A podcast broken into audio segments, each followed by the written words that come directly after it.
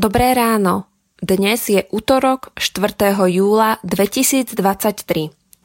Božie slovo je pre nás zapísané v prvej knihe Mojžišovej v 47. kapitole vo veršoch 27 až 31 takto. Izraeliti sa usídlili v Egypte v kraji Gošen. Zaujali ho, rozmnožili sa a veľmi sa rozrástli. Jákob žil v Egypte ešte 17 rokov. Všetkých dní Jákobovho života bolo 147 rokov. Keď sa blížili dni Izraelovej smrti, zavolal si svojho syna Jozefa a povedal mu Ak som získal tvoju priazeň, polož svoju ruku pod moje bedro a preukáž mi láskavosť a vernosť. Nepochovaj ma v Egypte. Keď spočiniem ako moji otcovia, odnes ma z Egypta a pochovaj v ich hrobke.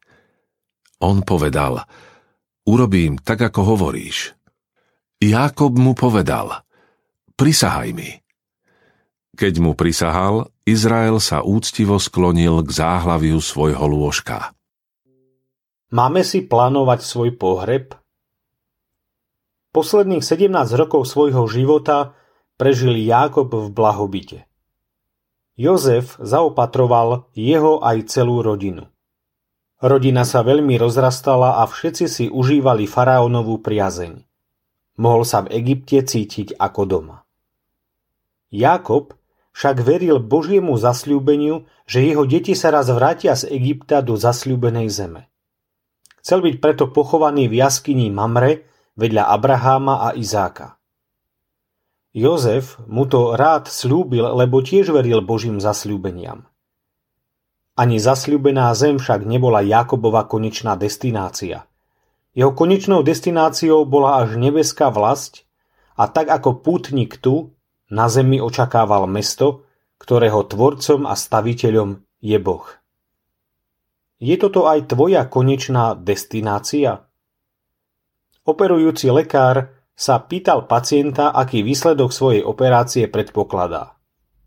Ak bude úspešná, bude to víťazstvo a vrátim sa do aktívneho života.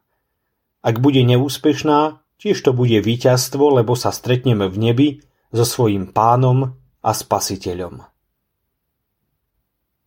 Bože, ďakujem Ti, že ma čaká víťazstvo, ak mám pravú vieru.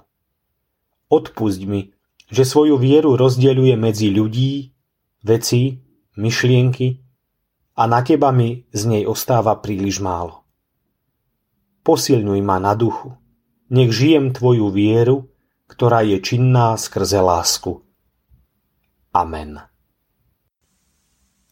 Zamyslenie na dnes pripravil Jozef Kováč.